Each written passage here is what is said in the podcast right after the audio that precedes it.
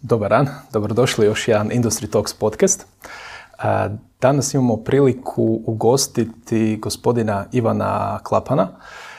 Kroz ovaj podcast želimo prikazati karijere uspješnih e, ljudi i zato nam iznimna čast da danas možemo baš gospodina Ivana Klapana ugostiti s nama. Gospodine Klapan, dobrodošli. Dobrodošli vi također. Ovdje meni je bila drago, evo, i vidjeti da ste mi predložili taj jedan način kako bi se moglo popularizirati industrijska proizvodnja i Odlično. možda će nešto i uspjeti. Odlično. E, vi ste predsjednik uprave Končar distributivnih i specijalnih transformatora. Da, zadnjih 20 godina otkad je 25 godina otkad je društvo pretvoreno iz dioničkog društva sa ograničenom odgovornosti u dioničko društvo, više nas je upravi i onda sam predsjednik uprave. Prvi pet godina sam bio direktor jer tako bilo organizacija DEO-a. Odlično, dakle to je već, ako sam dobro izračunao, 30 godina na čelu ove kompanije. Je, eto, tako. Išlo je i tako je. Evo. Dobro, odlično. Još malo, još malo, još samo dva i pol mjeseca i moj mandat završava, tako da sam Odlično, da to je bilo, kad smo razmišljali uh, o našem sljedećem uh, razgovoru, onda smo upravo baš zbog uh, Eh, vaše dugogodišnje karijere htjeli razgovarati upravo s vama. Eh, ajde nam prvo za početak, ja vjerujem da dosta ljudi ni ne pozna Končar, možda oni znaju eh, za Končar recimo iz onih kućanskih aparata, pa nije poznato ime Končar, ali vjerujem da jako malo ljudi zna čime se Končar distributivni specijalni transformatori bave. Pa ako nam možete približiti malo čime se bave. U jednom širom programu koji grupa Končar pokriva od elektro vuče, znači lokomotiva, tramvaja, što je vjerojatno većini poznato, do evo, nekad i ove kućanskih aparata, što je e, prema vani, postoji ovo područje koje je proizvodnja električne energije, prijenos električne energije i komponente u tom cijelom sustavu. uh Transformatori su malo, nisu toliko naglašeni i nisu medijski naglašeni. Oni da, pa zbog toga kažem da vjerujem da jako malo ljudi zna za ovaj, za ovaj dio vašeg biznisa. Da, to je tako. Tako je i vani. mm Jednostavno, taj dio nije medijski toliko atraktivan i onda je malo po strane, ali on ima svoje nekako područje. U svijetu je 20-30 milijardi eura nekakvog prometa na transformatorima, prema automobilskoj industriji, prema ne znam, telekomunikacijama, prema servisnim nekim djelatnostima malo, ali još uvijek relativno pristojno. Ok. A, Končar distributivni specijalni transformatori. kad uzmemo sve transformatore, što točno vi onda proizvodite ovdje? Pa recimo prema prevladavajućoj nekakvoj strukturi e, mi proizvodimo uljne distributivne transformatore. mm jedna maketa tog stroja mhm. tu i druge e, srednje energetske transformatore. Mhm. Maketa tog stroja je tu iza leđa. Mhm. I to su dvije nekakve glavne grupe i specijalni distributivni transformatori kao treća podgrupa. Kad bi pogledali cijelu elektroenergetsku mrežu, na kojem dijelu bi pronašli ovaj manji, a na kojem dijelu bi se recimo nalazio ovaj? Pa usporedimo, ono, imamo kupca, a ovdje je elektrana koja proizvodi. Pa ove manje bi pronašli uz zgrade, jednu, dvije zgrade, mhm. tri zgrade, recimo tako trafostanica sa tim e, transformatorima u gradu, a na, po selu u ruralnom dijelu bi bilo na stupu takav manji transformator iste te klase. A ovi transformatori e, srednje energetski, oni je jedan kvart, dva takva transformatora i evo, Špansko, Malešnica, kvart ima napajanje. I oni su u nizu iznad ovih. Mm. Znači, naponskom, naponskom e, tom slijedu, oni su recimo 110 kV na 20 kV, a ovi su 20 kV na naš ovaj napon 220 V, 400 V. Dobro. A koliko, koliko ljudi radi u Končar distributivnim specijalnim transformatorima? Pa, tu u Zagrebu radi nas 650. Uh-huh. Kad kažete u Zagrebu, uh, ima još negdje? Pa prije četiri godine smo išli u jednu akviziciju u Poljskoj. To društvo, to poduzeće ima 70 zaposlenih. Tako da, okay. tim je to se može pridodati. Malo više. Dobro, a koliko godišnje prometa onda napravi končar distributivni specijalni transformatori? Mm, pa zadnje dvije godine smo prešli milijardu kuna, tako da milijarda i 92 milijuna kuna je isporuka proizvoda i usluga u prošloj godini ovdje sa lokacije Zagreba. I 70 milijuna kuna bit će u Poljskoj, mhm. znači to je nešto preko 150 160 milijuna eura. Mhm. Imali smo priliku proći kroz proizvodnju i stvarno smo se nahodali. Koje, kojoj veličini e, prostora se radi baš na ovoj lokaciji? Pa ono što negdje oko 5 hektara, znači 50 tisuća kvadratnih metara je prostor koji mm. ukupni imamo, a prilike pola od toga su zatvoreni prostori, znači oko 20 25 tisuća kvadrata su što radionički, uredski i ostali prostori. Mhm. Dobro, a kad govorimo o proizvodima, koliko se proizvoda onda godišnje recimo proizvede? E sad, nešto je u komadima, nešto možemo u megavolt amperima, nešto bi moglo u tonama, nešto u novcima. Ne? E, u komadima prevladavaju ovi mhm. manji transformatori, što je logično, njih radimo negdje oko 7000 komada godišnje, oko 2000 megavolt ampera i vjerojatno negdje polovicu težine, znači oko 15.000 tona toga e, tih proizvoda i u novcima negdje 50-60 milijuna, 50-60 milijuna eura. U ovih srednjih energetskih transformatora koji su veći, ja, gdje je prosječni predstavnik nekakvih možda 60 tona, njih radimo 200 do 250 komada u dvije montarne linije i negdje oko 8 tisuća megavolt ampera i ponovo oko 15 tisuća tona, sve skupa to u težinama bude. Dobro. Puno kamiona mora to dovesti i odvesti. Zasigurno. E, mi ćemo se vratiti još malo e, e, na ova pitanja vezano uz, vezano uz sama Končar distributivni specijalni transformatori, ali mene bi sad možda više zanimalo vaša karijera. Mhm. Dakle, vi ste 30 godina na čelu ove kompanije. Ajmo se vratiti možda na početak. Završili ste fakultet, pa koji ste fakultet završili i koje godine? Da, ja sam nekako iz Zadarske županije od osnovne škole Pridraga, dobra škola, bilo je 400 đaka. Dobre, srednje škole u Zadru, tehnička škola, elektrotehnika, slaba struja. Došao u Zagreb 75. i tu upisao elektrotehnički fakultet. mm Ponovo dobar fakultet, vrlo zahtjevan i e, nekako se okrenuo na energetiku. Od slabe struje, od elektronike na energetiku, bez nekakvih velikih dilema, ne znam, mm tako bilo.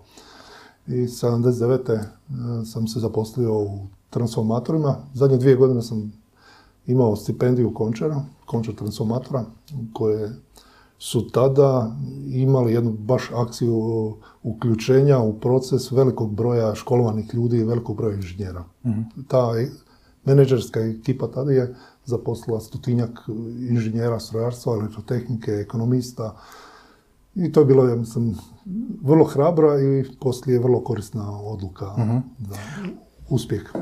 Ovak, e, budući je to dosta davno već bilo, pa mene bi možda zanimalo e, kako je izgledalo to studiranje? Ste hodili na predavanja, jeste imali, kako ste polagali ispite, kako vam je to išlo?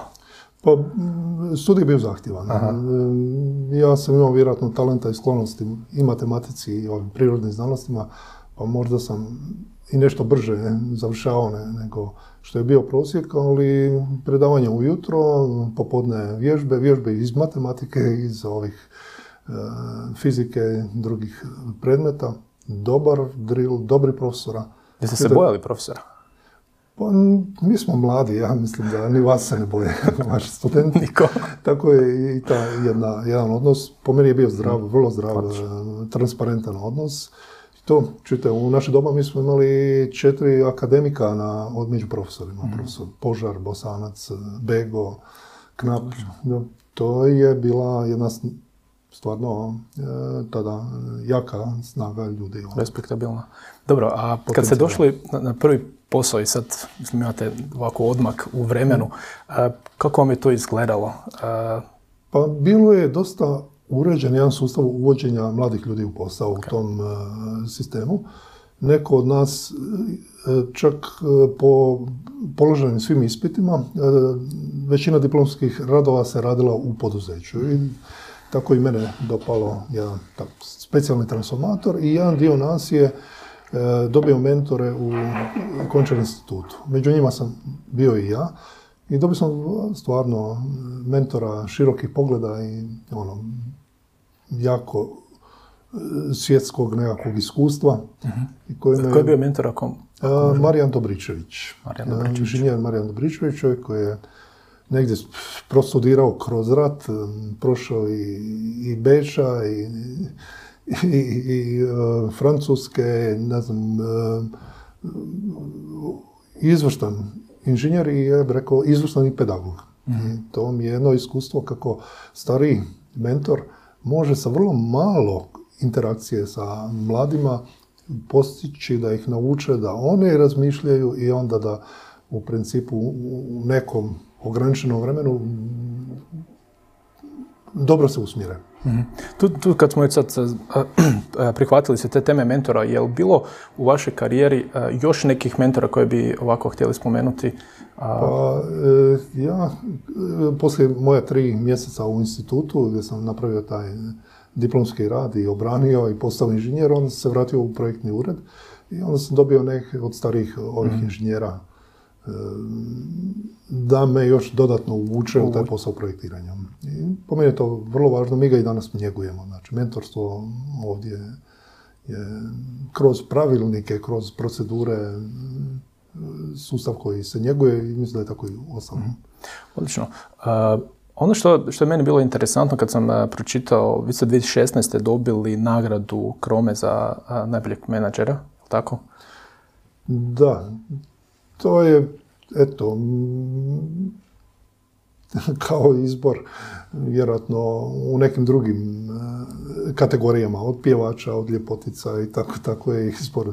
Za menadžera sigurno oni koji mhm. dođu u uži izbor, vjerojatno su i e, na neki način e, dobro pjevaju i tako, pa onda kad se izabere e, jedan, dva među njima, sigurno da, da. ugodno je biti. Ja, da, vjerujem, vjerujem.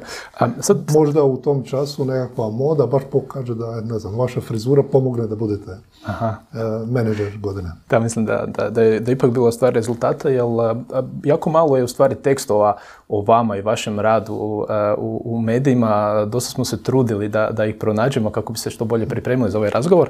Uh, ali ono što smo uočili dakle, u tom razgovoru je da do 2016. godine u prosjeku rast uh, uh, year to year je bio 8,4%. Uh, to je poprilično ono, za jedno proizvodno poduzeće dosta, dosta, dosta velik rast. Što je vas kao menadžera, na koji način ste se spremali da od poduzeća kojeg ste preuzeli 1991. godine, pa ajmo reći godinu 2016. evo sad je 2020.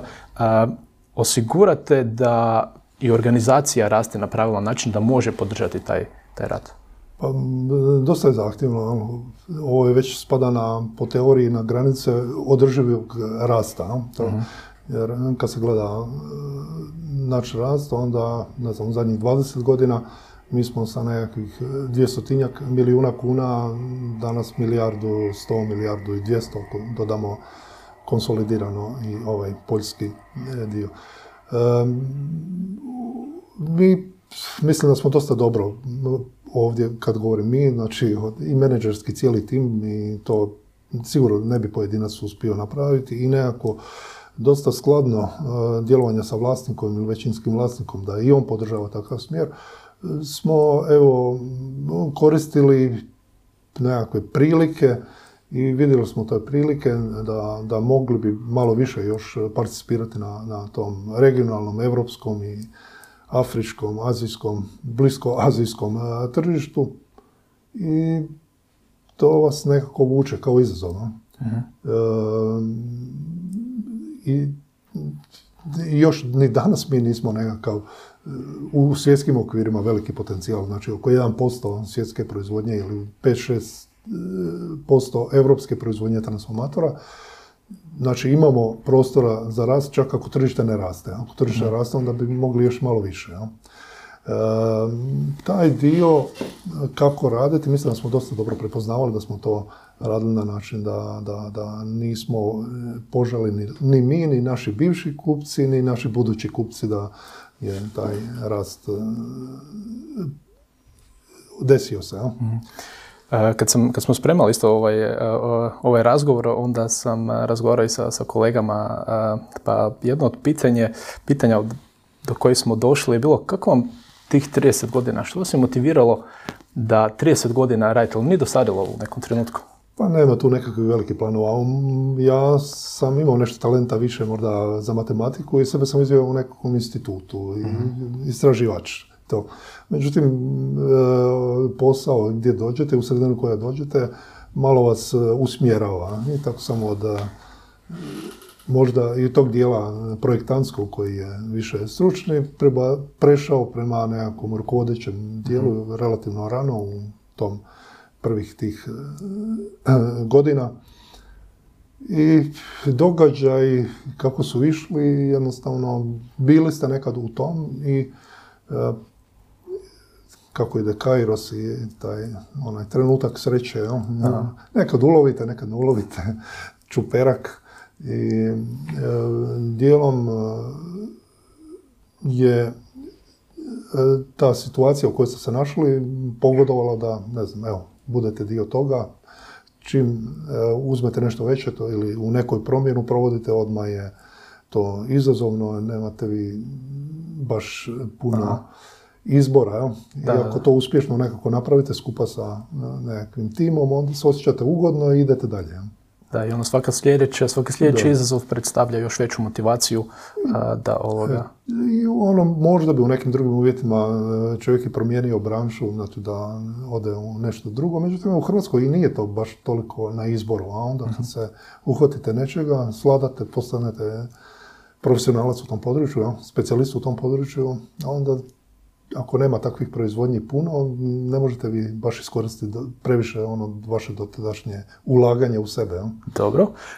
pa sad kad, kad ste već možda spomenuli ulaganje u sebe, dakle, su bile neke menadžerske edukacije koje bi spomenuli kroz, koje ste prolazili, u kojem, u kom trenutku vaše karijere su se one dogodile?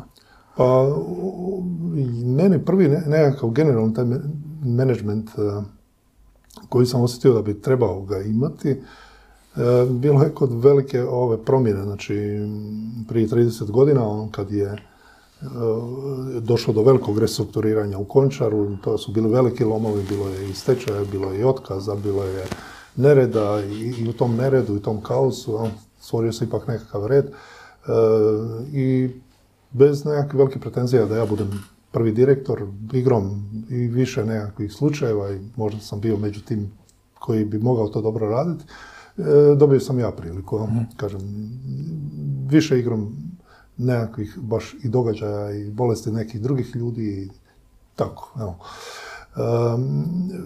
u tom restrukturiranju i pripremi tog restrukturiranja vidio sam da mi fali, s obzirom da sam ja inženjer, nekakvih znanja i moram reći da mi je otvaralo jednim dijelom i e, knjiga iz organizacije e, poduzeća sa ekonomskog fakulteta koju je moj brat je završio ekonomiju, pa onda mi je došla ta knjiga, onda sam vidio, o, organizacija marketinški orijentirana, proizvodno orijentirana, divizijska, ova, ona, položaj, vidim, mi inženjeri to nismo učili, nismo u tom znalci, a napravljeno je transparentno i relativno brzo to uloviš. E, iza toga sam koristio prilike e, u nekim vremenima išao na i mini MBA i nekakve e, dobre škole. Uh, Spomenuli ste... Strane škole i domaće tu kojima sam dizao svoje znanje iz strategije, marketinga, financija. Spomenuli ste u našem uh, prijašnjem neformalnom razgovoru, spomenuli ste, i ovo isto je neformalno, samo da, da. da naglasim, spomenuli ste da će vaše iskustvo sa mini MBA i spomenuli ste jedno ime profesora iz Amerike, pa ako možete nas da. još jedan put podsjetiti? E, na Brdu, na Kranju nije reklama, Aha. O, bio organiziran e, jedan seminar, dvodnevni seminar o strategija proizvodno orijentiranih poduzeća.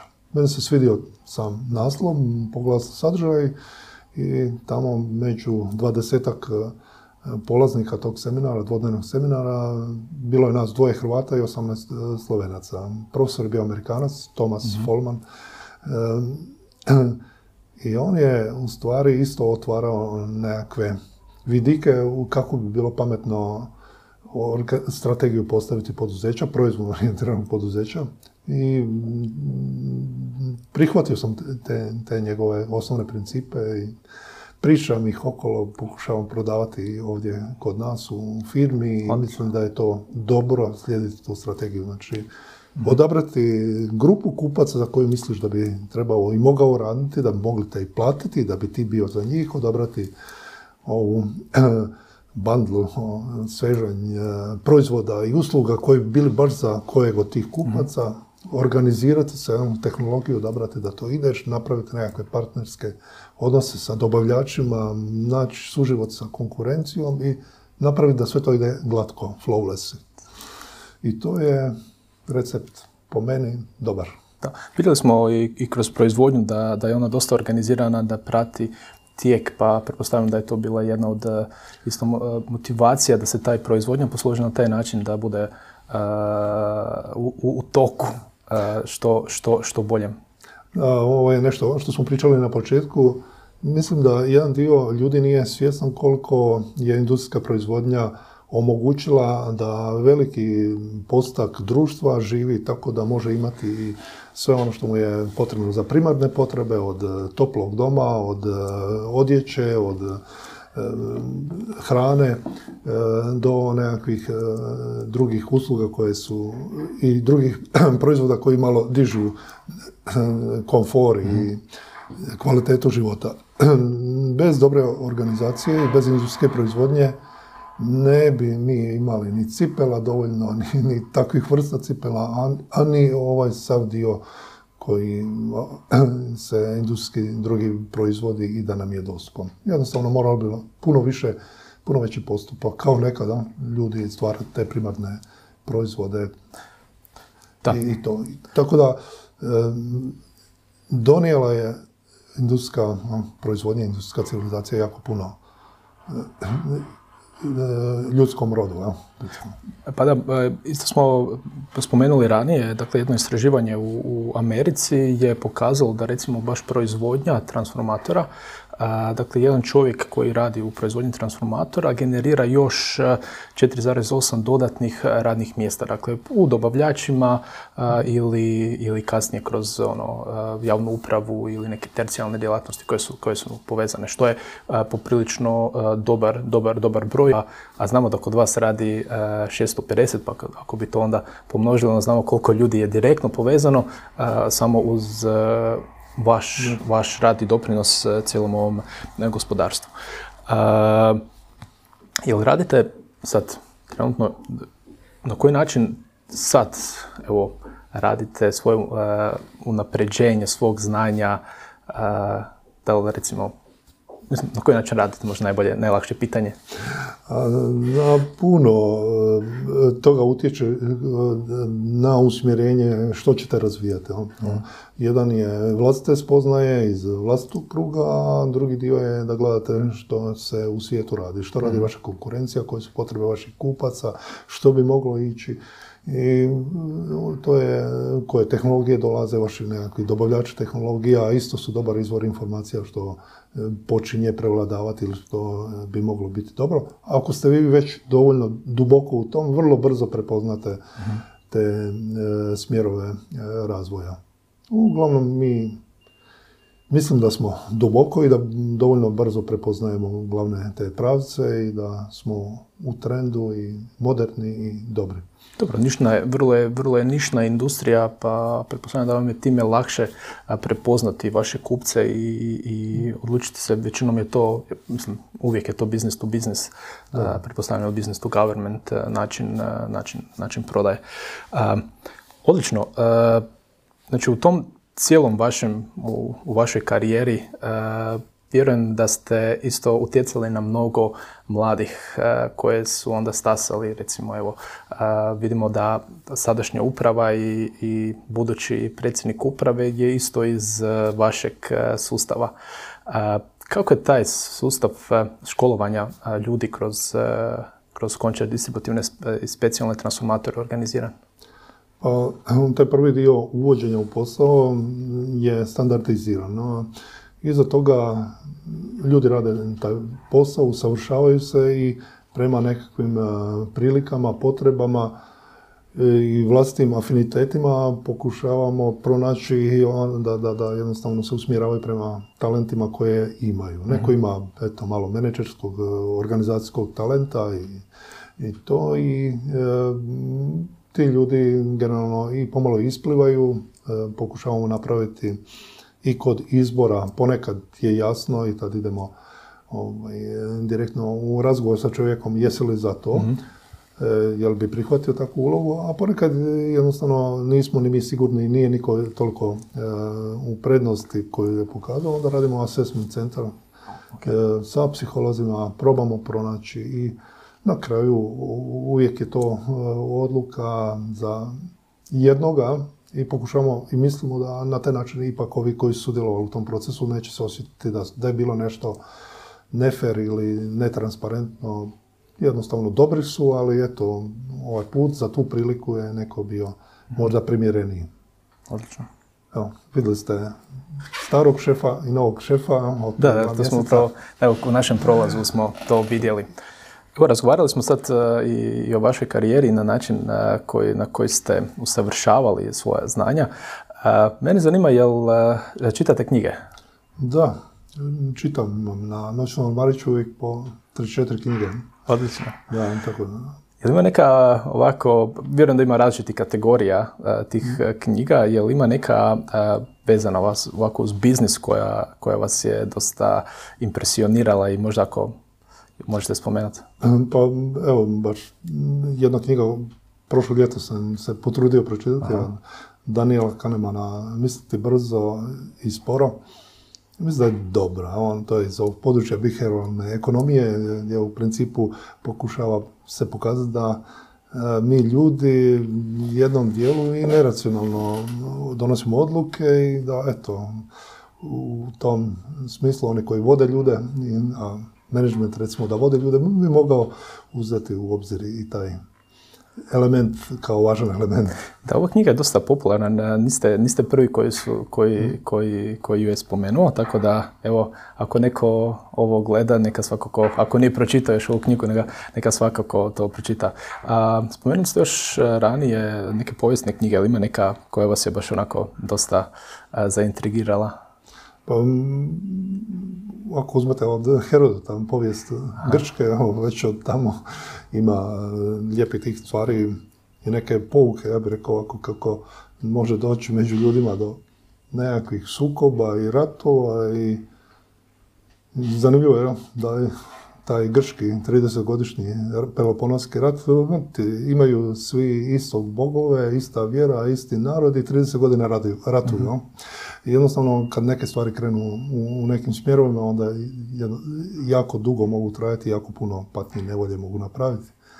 Tako i kod poduzeća, ako nekako ne stvori se nekakav odnos koji bi, se koji bi bio održiv odnos i u pozitivan, može jednostavno raspasti se Dobra ideja. A kako onda, kako onda u, u poduzeću uh, stvoriti tako, takvu organizaciju koja se neće to dogoditi da, da bude previše sukoba, a opet da ih ne bude premalo, jer sukobi su neka dobri, ali se onda challengeiraju ideje. Kako napraviti to? Od svih tih e, modela upravljanja meni se najviše sviđa demokratski. Ne? Znači, od, gdje dosta to, pravila su poznata, postoji određena hijerarhija jer mora postojati zbog organiziranosti rada jednostavno ta hijerarhija, ali da je transparentan rad i da nije zatvoren, da nije zatvoren u nekakve klubove, nije zatvoren u nekakve klanove. Mhm. I mislim ako se tako radi, a ovdje je bila takva jedna i klima i ljudi koji su vodili, ja nisam sam, to je uvijek bio tim i širi tim i onda svi zaposleni koji smo isto pokušavali reći da smo dio tog tima, može to duže potrajati i može biti u pravom smjeru. Mhm. Pa, kako je Končar Dist izlistan na, na burzi? Jel postoje neki uvjeti za predsjednika uprave koje on mora zadovoljiti da bi mogao voditi takvu jednu kompaniju? Neki specijalni za koje možda ne znamo? Pa u ovome industrijskom smjeru u svijetu nema dozvole nekakve mhm. institucije. To je stvar vlasnika, postoji e, vlasnik, postoji nadzorni odbor, skupština i naravno ako su svi usmjereni vlasnici i, predstavnici vlasnica, vlasnika i menadžment prema tome da društvo napreduje i razvija se, onda će morati tražiti ljude koji bi mogli to raditi. Mhm. E, nema potvrde od strane trgovačkog suda za ovaj e, dio e, poduzeća, odnosno društava, čak ni kad su na, na burzi. Okay. Za svijet bankarstva i financija, fondova, tamo postoje i još nekakva dodatna, mm dodatni uvjeti koje razmatraju nekakve institucije. Dobro. A, Sad, malo ćemo se vratiti na, na sam razvoj, e, razvoj končara Dista. vidjeli smo, kad smo prelazili kroz proizvodnju, tamo onaj jedan novi dio koji je nedavno nadograđen, pa ako nam možete reći o čem se, čem se tu radi, koje godine je to prošireno i vezano za kapacitet, koliko je kapacitet prošireni? Da, cijela ova lokacija je predstavljena sa centralnom lokacijom Falera u 65. 6. godine, znači prije 55-6 godina, 55 godina. I ono je bio stvarno greenfield, stvarno na polju napravljene hale i uredi, infrastruktura. E, I taj dio se pomalo nadograđivao sljedećih 20 godina do tog velikog restrukturiranja koje je i u stečaju proizišlo. I iza toga, kako je E, novi model, ja bih rekao ovako i novi način vođenja i prilagodbe tržištim tim uvjetima pokazalo da se može više.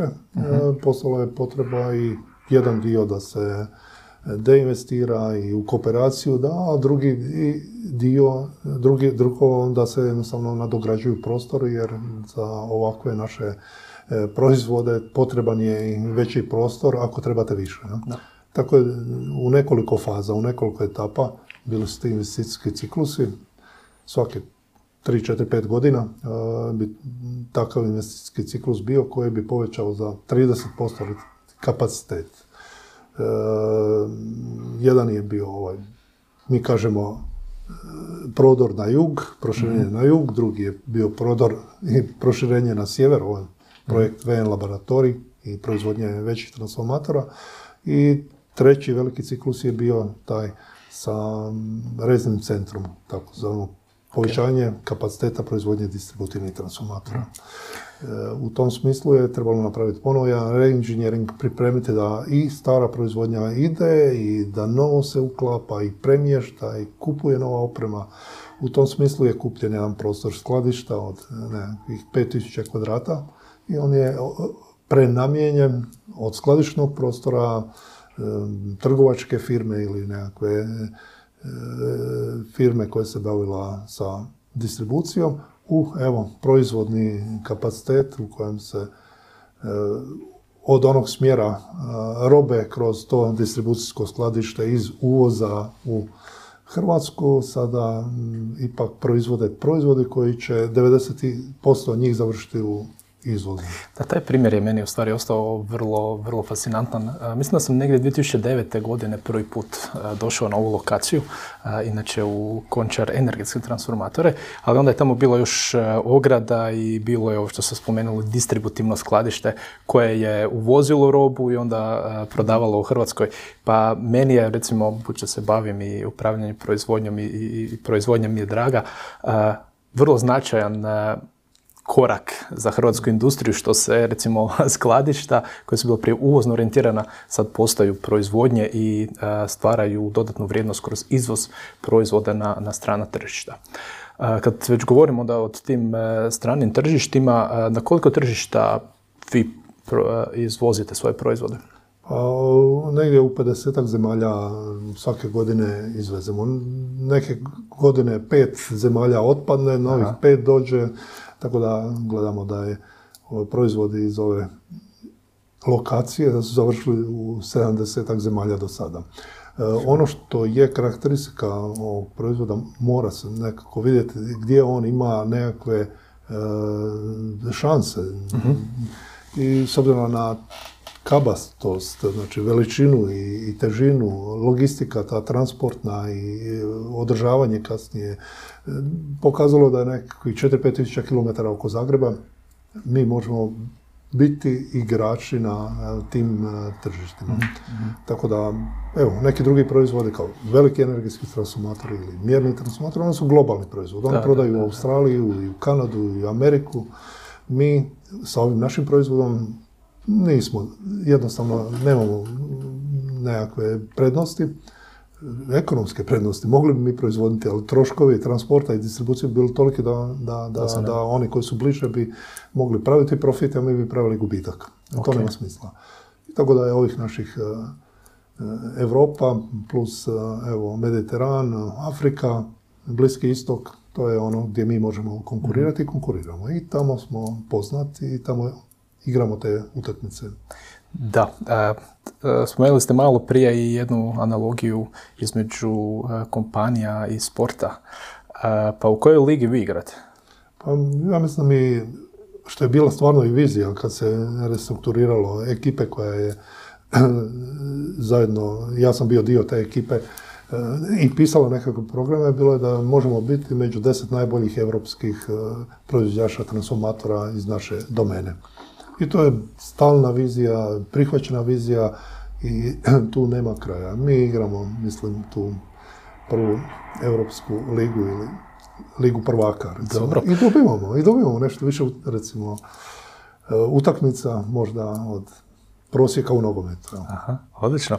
A da bi igrali u prvoj ligi, naravno, organizacija mora imati i igrače za prvu ligu. A, gdje i kako e, dolazite do najboljih ljudi? Pa, cijelim ovim e, rastom i iako nije previše u medijima, mislim da nekakva usmena predaja i možda nešto internet i pomogne, tako da na našem natječaju javlja se stvarno po stotinjak ljudi na par mjesta. uh i e, evo, za sad mi nemamo nekakvog problema, znači čisto iz nekog boniteta i e, tih informacija koje mladi imaju, e, pronađu nas. Mhm. Jedno vrijeme je bilo teže doći do inženjera, onda smo imali i vrijeme kad smo stipendirali, kad smo išli mi na fakultete i davali stipendije. Sad gledamo jednom dijelu možda čak bi ponovo trebali pokrenuti sličan jedan postupak. Mm. jedan dio e, studenata sa zagrebačkih e, fakulteta kao da ima priliku u neke recimo atraktivnije biznise otići pa nas ne vide, ali još uvijek da, ja mislim da, da, da je tu stvar isto nekako pozicioniranja kompanije, isto dosta ljudi, sad trenutno studenata, pretpostavljam da će ovo biti možda i prvi susret s, s, s vašom kompanijom e, i možda niti ne znaju čime se bavite, kako to izgleda kod vas, e, da ste vi jedan od igrača iz A lige u, u Europi, e, tako da možda će ovaj naš razgovor pomoći tome. Evo, ja se nadam da, da hoće. Ajmo sad malo još razgovarati. Možda, bi ovdje pomogao nešto u tom smjeru. Mi prodajemo preko distributera, preko obično sto obiteljske firmice po ovim zemljama koje su uzele da mogu biti jedan posrednik, mhm. pomagač u prodaji neke robe za koje oni misle da je dobra i da im neće krnjiti ni ugled ni renome.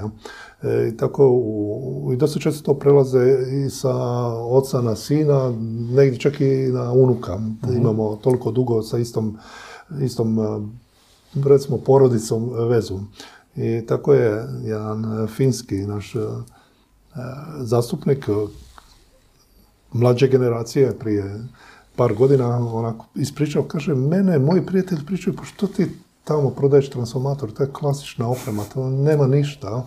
Ovako, kaže, a oni i ne znaju da je to klasični proizvod, to se slažem, koliko sofisticirane opreme i, i koliko nekakvog tog znanja e, moraš primijeniti i primjenjuje se da dobiješ taj klasični proizvod.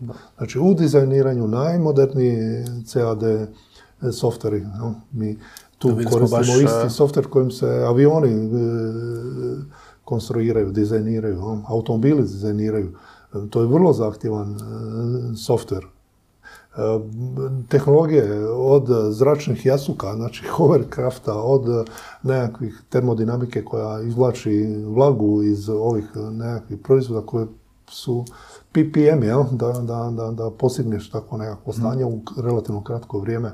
Ispitna oprema, ono, milijuni volti, sve to može e, pomalo zainteresirati ove naše ljude i osim toga stvarno se igra međunarodna utakmica i mi šaljemo i omogućavamo našim ljudima da idu i gledaju sajmove, velike sajmove, industrijske, tehničke sajmove od Dubaja, Hanofera, Praga, kod kupaca koji su po svijetu, kod dobavljača koji su tu, tako da jedan dio toga što mladi znaju, znaju jezike, znaju, vole putovati informatiku, vole se natjecati, mm ovdje mogu pronaći. Da, imamo im isto eh, svake godine, stvari, često e, na našem e, postdoktorskom e, specijalističkom studiju kolege iz Končar distributivnih specijalnih transformatora, tako da to mislim da je dobar smjer za ulagati u dodatna znanja.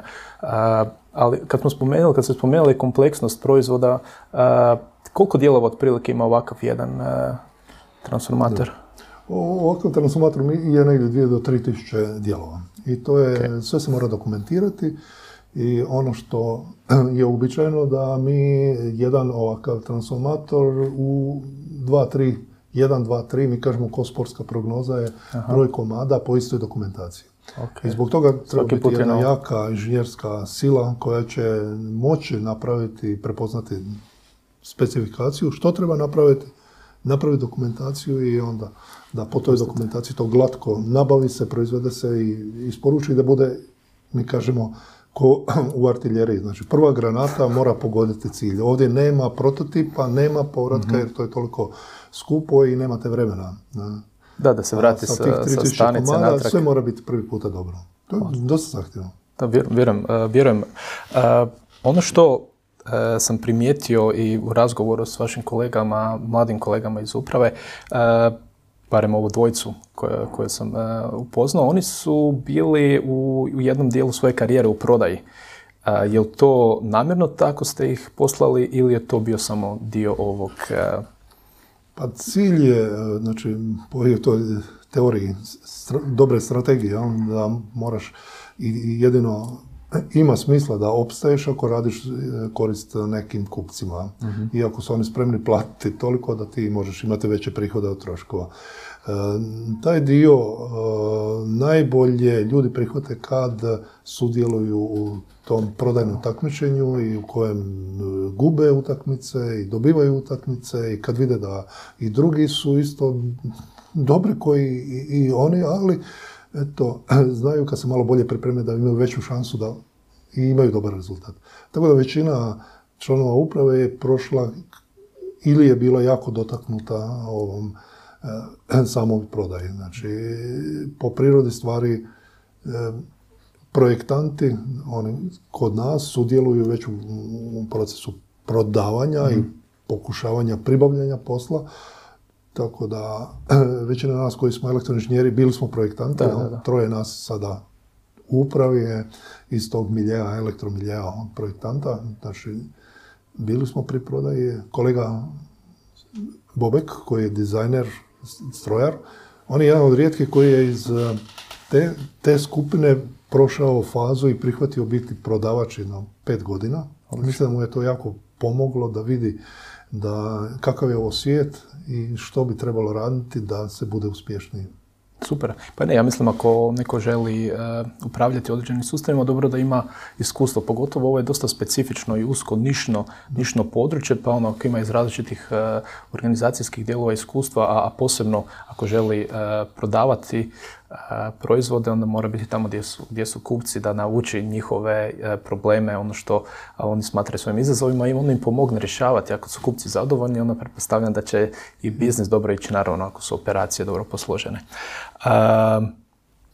Pa sad kad možda dođemo tu, tu do proizvodnje, koje ključne pokazatelje vi pratite kroz proizvodnju? Ono što pratimo, pratimo izvršenje plana. Znači uvijek je nešto što mora biti e, norma. Mhm. I čovjek mora biti zadovoljan ako ono što je planirao, kad se napravi, bude tu, tu negdje. I da po mogućnosti bude bolje. Znači uvijek je taj jedan dio vezan uz ukupnu ekonomičnost um, poslovanja, a to se na kraju pokaže kroz uh, eto, isporuke i kroz um, mhm. profitabilnost. Ono što, kad se ovaj dio uredi vezano uz organizaciju proizvodnje, a treba biti uređen, a čak mislim da je puno lakši, jer svi elementi, svi ljudi koji rade su svoji vlastiti ljudi, koji gdje nema potrebe za neku destrukciju ili, ili nekako stavljanje magle, ja, onda dođemo na ove druge procese kako pribaviti posao. I u tom e, dijelu e, pribavljanja posla i posla e, da je on i dobar i profitabilan, da ga možete napraviti, to je ipak, ja bih rekao ovako, zahtjevnije, jer tu ne vladate sa svim sudionicima. Tu vam je konkurencija koja baš voli da vas zafrkne. Baš da igrate jalov posao, ali na potrošite jako puno vremena na nešto što eh, oni se samo smiju i puste vas da potrošite svoje resurse. Kod vaših kupaca isto, jedan dio je za, jedan je protiv i vi morate nekako vidjeti Stakeholder management, to tu. To je, taj dio smatram eh, važnim i ono što ste nešto pitali, kad bi pitao koji je to E, najvažniji element koji bi trebalo gledati, rekao bi da je to stanje ugovorenih poslova, da li je ono prema planu i da li je u redu. Mhm. Jedan, baš e, kolega koji je bio sa FSB-a, strojarski inženjer, direktor proizvodnje ovdje kod nas, onda je on rekao jednom krasnu jednu rečenicu da bez prodanosti sve je bez, bezvrijedno, bezpredmetno. I najbolji konstrukteri, i najbolji direktori, i najbolji monteri su bezvrijedni. Tako da, bez posla, to se ne smije zanemariti, mislim da smo ovdje prepoznali taj dio i da tih, od tih naših milijardu i 100 milijuna kuna, 950 milijuna prodamo samostalno e, kroz vlastitu izgrađenu prodajnu mrežu sa naših 40-50 ljudi koji tu rade, samo na prodaju. Svaki dan dolaze na, i njihov je posao da, da se proda i da se to kasnije E, naplati i još 30 e, naših agenata ili tih prodajnih predstavnika uglavnom rade da pronađu posao i da mi idemo. Tako da je to jedna mašinerija koja, koja omogućava da možete imati eto, dodira sa puno širim e, potencijalnim kupcima, bivšim kupcima, tenderima, tim natječajima i to izgraditi je isto bilo zahtjevno. To, to, to se slažem. Jedan američki govornik, pisac je rekao sales fixes everything, uh, tako da možda vjerujem to uvijek mm. vrijedi, ali uh, isto se slažem da uh, milijardu kuna prihoda treba uprihoditi, dakle nije sigurno lagan posao i svaka čast ekipi koja radi u prodaji, ali mislim da isto operacije koje im omogućuju da onda prodaju kvalitetne proizvode im olakšava, olakšava cijelu situaciju. Evo sad smo uh, popričali o ključnim pokazateljima važnosti prodaje. Uh, ono što, uh, ja imam još dva pitanja pa onda bi priveli ovaj naš razgovor na kraju, iako je interesantno, mogli bi, mogli bi još dugo razgovarati, ali ako znam, možemo imati priliku u, neko, u nekom, neki drugi put. Mi smo se već dotakli važnosti proizvodnje, proizvodnje za, za, za Hrvatsku. Ja bih sad samo možda htio vaš, tu čuti vaše mišljenje važnosti proizvodnje, ali i digitalizacije. Znači, na koji način su te dvije stvari povezano za našu, za našu ekonomiju? Kolika je ta važnost? Jedan od predsjednika uprava Končara jednom je zgodno postavio pitanje i konstataciju. Kaže, je li da je proizvodnja takva da zapošljava jako širok krug zanimanja od inženjerskih, ekonomskih, psiholoških do nekakvih koji su polukvalificirani to. Kaže, pa i u Hrvatskoj imamo takvog i stanovništvo, znači jedna proizvodnja može baš nekako širok krug tih potreba zadovoljiti. Ovaj dio oko digitalizacije je jednostavno sve sa vremenom. Mora biti nivo opći u poduzeću da može prihvatiti određene tehnologije. I ono što sad trend je, je i može, današnja ta tehnologija informatička može pomoći, značajno pomoći da neke stvari napravite brže, neke stvari napravite i ovaj, sa manje truda, možda da bolje izgledaju, da su možda bolje ispitana prije nego što ide u samu proizvodnju i to treba koristiti. Međutim, treba e, biti još uvijek sa nekakvom spoznajom, čini mi se da specijalist e, u nekom području i bez sve te digitalizacije generalno može imati e, u svojoj percepciji rješenje skoro dobro i bolje ponekad nego neko sa manje iskustva sa digitalizacijom i informatikom ne znam kakvom. To je, u svemu treba naći mjeru. Ali to je trend i to... Slažem se i pogotovo, opet spominjem ono dosta nišno i sad specijalisti u tim područjima, vjerujem da njihovo iskustvo igra jako veliku ulogu u samom poboljšanju cijelog, cijelog ovog sustava. Je li ima nešto iz proizvodnje to je bilo jedno pitanje koje sam često pokazao. Ima nešto iz proizvodnje što se može vidjeti recimo samo kod, kod vas, nešto specifično što se ne može vidjeti nigdje drugdje? ono, ono što ne možete vidjeti, vjerojatno ne možete vidjeti magnetska polja i električna polja. To je ne, nevidljivo našim osjetilima. A toga ima jako puno kod vas. Mi imamo milijun i dvijesto tisuća volti, imamo nekakve velike struje. Mhm.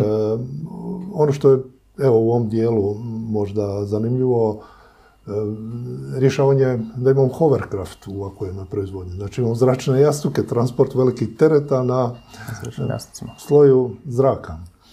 Dobro. To nije u svakoj industriji zapravo jedna od industrija A koliko je onda, stotine tona pojedinačnih e, proizvoda. Težak, koliko, koliko, e, koliko, onda taj zračni jastuk digne e, Digne tona? je milimetar, ne pol milimetra. A, ali koliko on tona digne? Pa ovdje kod nas je proizvod 150 tona. 150 tona? Da. Na 2 milimetra i, i onda ga voziš. Odlično, e, super. Uh, evo još jedno samo pitanje. Spomenuli ste prije da sad veliki postotak vaše energije dolazi iz obnovljivih izvora energije. Na pa, što ste to mislili? Recimo, Hrvatska je jedna od eh, rijeđih zemalja koja je imala dosta hidropotencijala i samim tim je ona mm, što 20% ono što se zahtjeva bude obnovljivi izvora. Hrvatska ima, mislim, 40-50% iz eh, hidroelektrana. Mhm. Eh, tako da Končer je išao, pa i mi u tome da dobivamo od sve te proizvedene energije deklarirano ona koja je iz obnovljivih izvora. Okay. E, u tom smjeru i mi malo guramo, mislimo da danas kad je sama proizvodnja ove obnovljive energije i solarne i, vjetra kad je došla na cijene koje su usporedive sa cijenama proizvodnje iz klasičnih nekakvih izvora, e, zašto ne? E, zastupnici smo da, da se u tom smjeru ide, ali ne previše na teret ovih i, neće, i ne, mislim da više i ne treba toliko biti na teret uh, potrošača, odnosno građana. Razumijem. Dobro, evo sad smo došli nekako prema kraju, pa ako bi možda htjeli dati jedan savjet za kolege mlade koji su sad završili fakultet ili koji su na početku svoje karijere, a žele nastaviti razvijati svoju karijeru u industrijskoj proizvodnji. Koje savjete bi im dali? Pa, jedno od stvari koja je nužna, to je e, jedna upornost. Jako rijetko se može nešto napraviti na, ono, preko noći. Znači, može se malo i pokazati i gledajte, budite u nekakvim timovima i probajte pronaći i pomoći da se pronađu nekakvi pravci koji bi dalje razvijali biznis, koji bi pokazali rezultate Vjerujem da će rukovoditelji, evo, menedžeri koji su iznad, da će vas prepoznati i da će vam pružiti prilike da dalje se razvijate i da onda vi kao menadžeri koordinirate desetke ili desetak nekih drugih vaših kolega i da ćete skupa napraviti više. I na vašoj ideji. Odlično. Evo, to je moja preporuka. Ovaj posao i menadžerski može biti zanimljiv. E, da se napraviti da bude zanimljiv i da bude ugodan. I to je nešto što može biti jedan izazov, međutim, bit će ljudi koji više vole struku, vole e, više diferencijalne jednadžbe, matematiku, nekakvu kreaciju, e, vlastitu kreaciju i za, u industriji, ovako jednoj proizvodnoj firmi, ima mjesta za stvarno širok krug talenata i afiniteta. Da. Mislim da, da svatko tko e, ima jasan uh, afinitet prema nečemu da može pronaći svoj smjer, ako slijedi ove vaše savjete da, da bude uporan i da radi to sa, sa srcem i da ide onda u tom smjeru. Da, prilike se, naročito u biznisu koji raste, u, e, prilike se onda više stvaraju. U biznisu koji je stagnira ili je stabilan jednostavno, tamo kad mladi neki ljudi zauzmu neke rukovodeće pozicije, to traje. Mhm. E, u biznisu koji raste, e, tu se non stop reorganizacije rade i trebaju novi ljudi sa novim idejama i sa novom snagom. Tako da... Tu se stvaraju onda nove prilike. Nove prilike, da. Super, odlično. Evo, e, mi smo se potrudili kroz e, ovih e, sat vremena proći kroz vašu dugogodišnju karijeru. Vjerujem da smo uspjeli određene dijelove prepoznati i predstaviti ih, ali pretpostavljam da ima još dosta stvari koje ćemo ostaviti onda za neku drugu priliku. Evo, ja vam se zahvaljujem na, na vašem vremenu. Hvala vam što ste nas ugostili ovdje kod sebe u Končaru. I evo, nadam se da ćemo imati priliku onda još e, koji put nastaviti ove naše razgovore. Ja se nadam da ćete imati prilike i sa e, novim e, kolegama koji će nastaviti ovaj posao, što sam ga ja nastavio od nekih prije, tako da vjerujem u firmu i vjerujem da ima potencijala za sljedeći iskorak. Evo, nakon što smo ovo čuli i, i što smo se sami uvjerili, vjerujem da će još biti prilike evo, i sa mladim kolegama e, čuti njihovu, njihovu viziju na koji način oni e, planiraju dalje voditi e, ovo poduzeće. Evo, ja vam se zahvaljujem na vašem vremenu. I tu ćemo onda lijepo završiti ovaj naš razgovor. Hvala svima još jedan put što ste pogledali ovaj video do kraja. Nama je vrlo važno da čujemo vaš feedback, zato nam pišite na e-mail ili nam komentirajte u nastavku ovog videa. I bit će nam drago poslušati vaše komentare i unaprijediti ono što radimo. Koliko smo imali utjecaja na neku vašu odluku ili karijeru, također nam slobodno javite i evo, veselimo se sljedećem podcastu, do tad vas pozdravljamo. Lijep pozdrav!